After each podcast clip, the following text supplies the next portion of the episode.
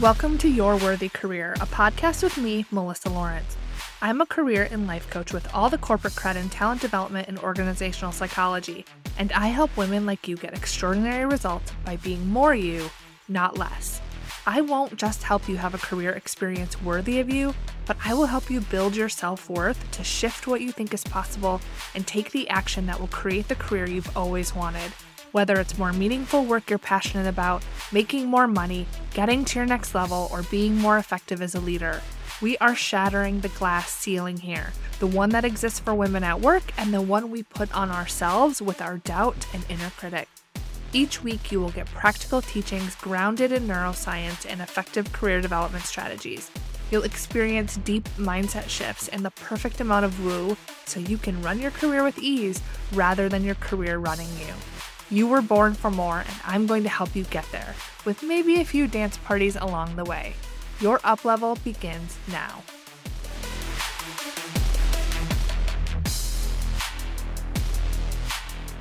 Hello, and welcome to this week's episode of the podcast. We are edging in on the end of the year, and I hope that you have had more wins than losses, continued to grow, and are not only proud of what you've accomplished and who you were this year, but also everything that you have to look forward to next year.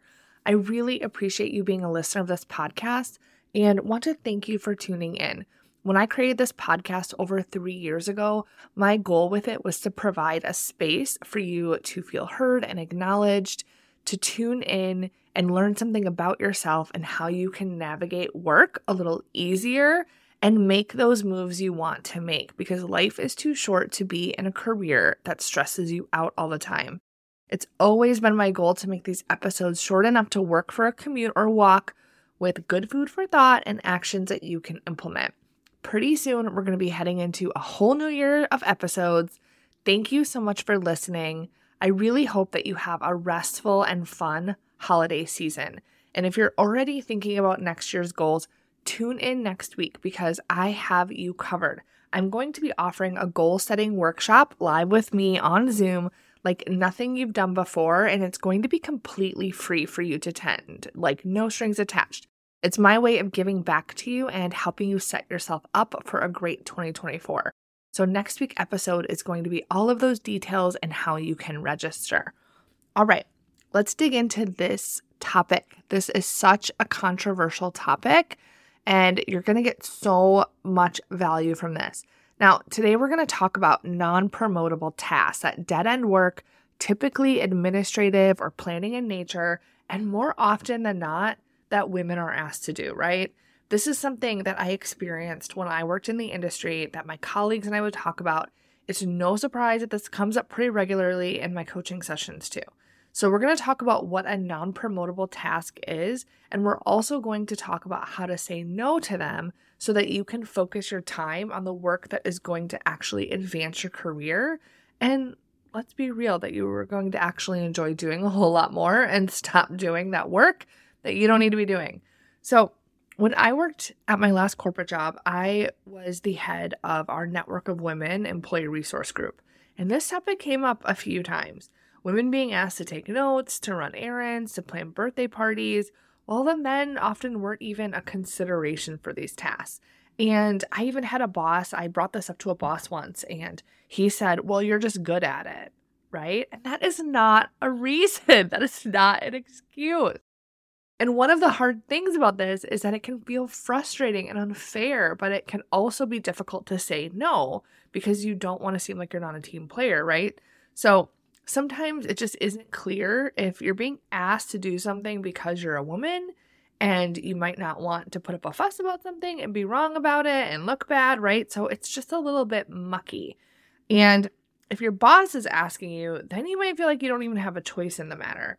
So if you're like, yes, yes, yes, this is exactly what it's like, and uh, I just want to let you know that there is a way for you to be a team player and not sacrifice your performance while also advocating for yourself and not taking on those homemaker activities of the office. And we're going to talk about that.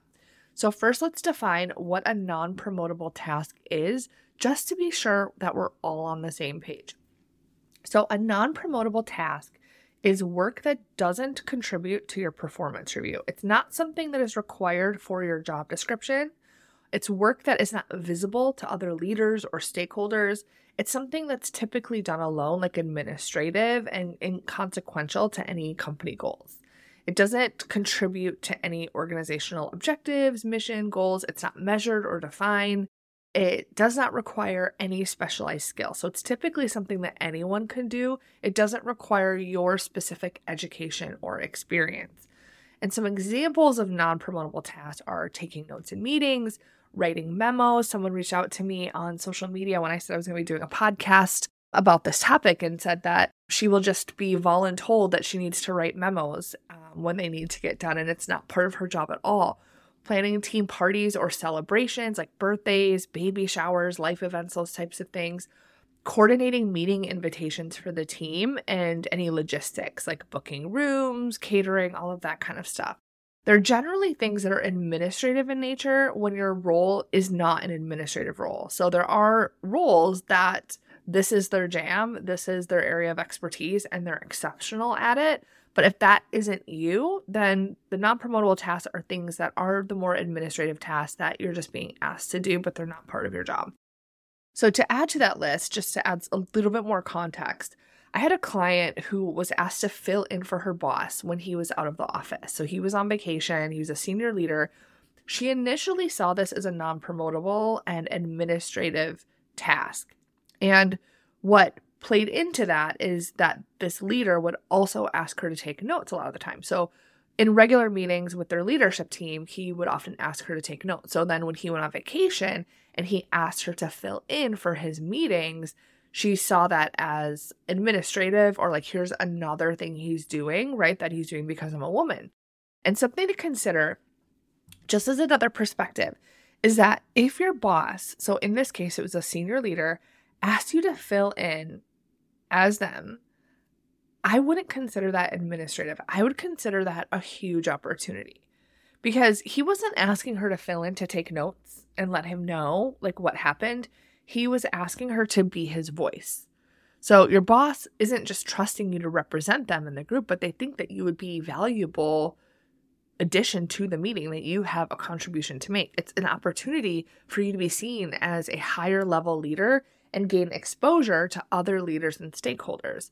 So I would definitely consider that more of a promotable task than a non promotable task. So when you think about what is promotable and what is not, try to look at different angles. And if you're not sure if a task is something that would be considered non promotable, then here are some questions to consider.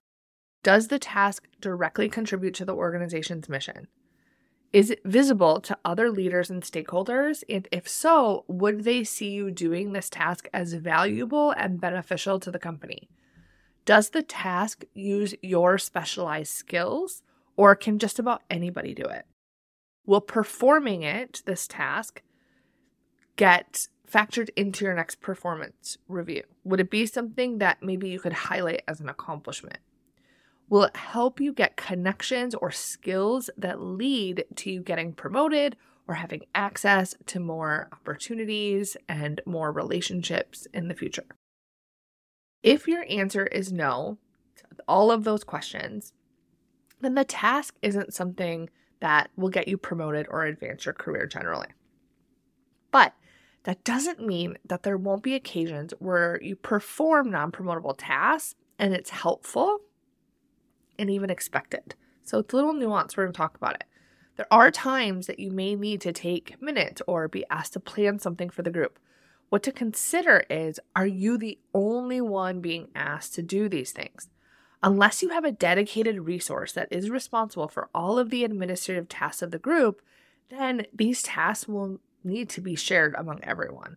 An ideal situation would be that the responsibilities rotate among team members, and that is something that you can definitely suggest if you find yourself always being asked to take minutes or always being asked to set up the meetings, I would suggest saying no strategically. And I'm going to share with you a way to do this.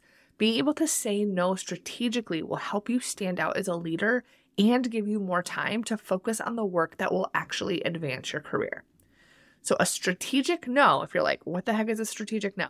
I'm going to get there. A strategic no is a no that helps the task get done without taking responsibility for the task. I'll say that again. A strategic no is a no that helps the task get done without taking responsibility for the task. Now, I'm give you four ways that you can strategically say no. So these are ways that will work to your advantage, that will not sacrifice your reputation or your performance in any way. If anything, they will help you stand out as a stronger leader than you are if right now you're taking on all of these tasks. Okay.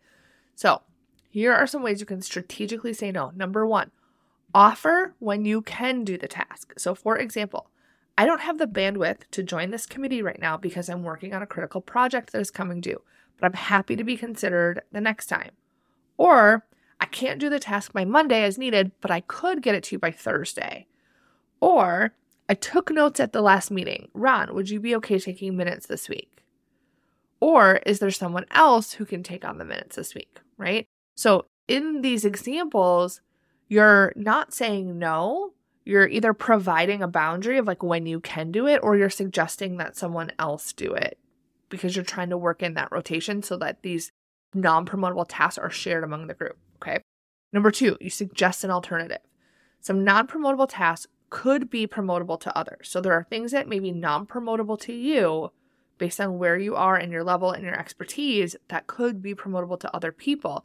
It could give them more exposure or access to data or resources that they wouldn't normally have. So you could suggest someone who you think would value from doing the task, who would get some value from it.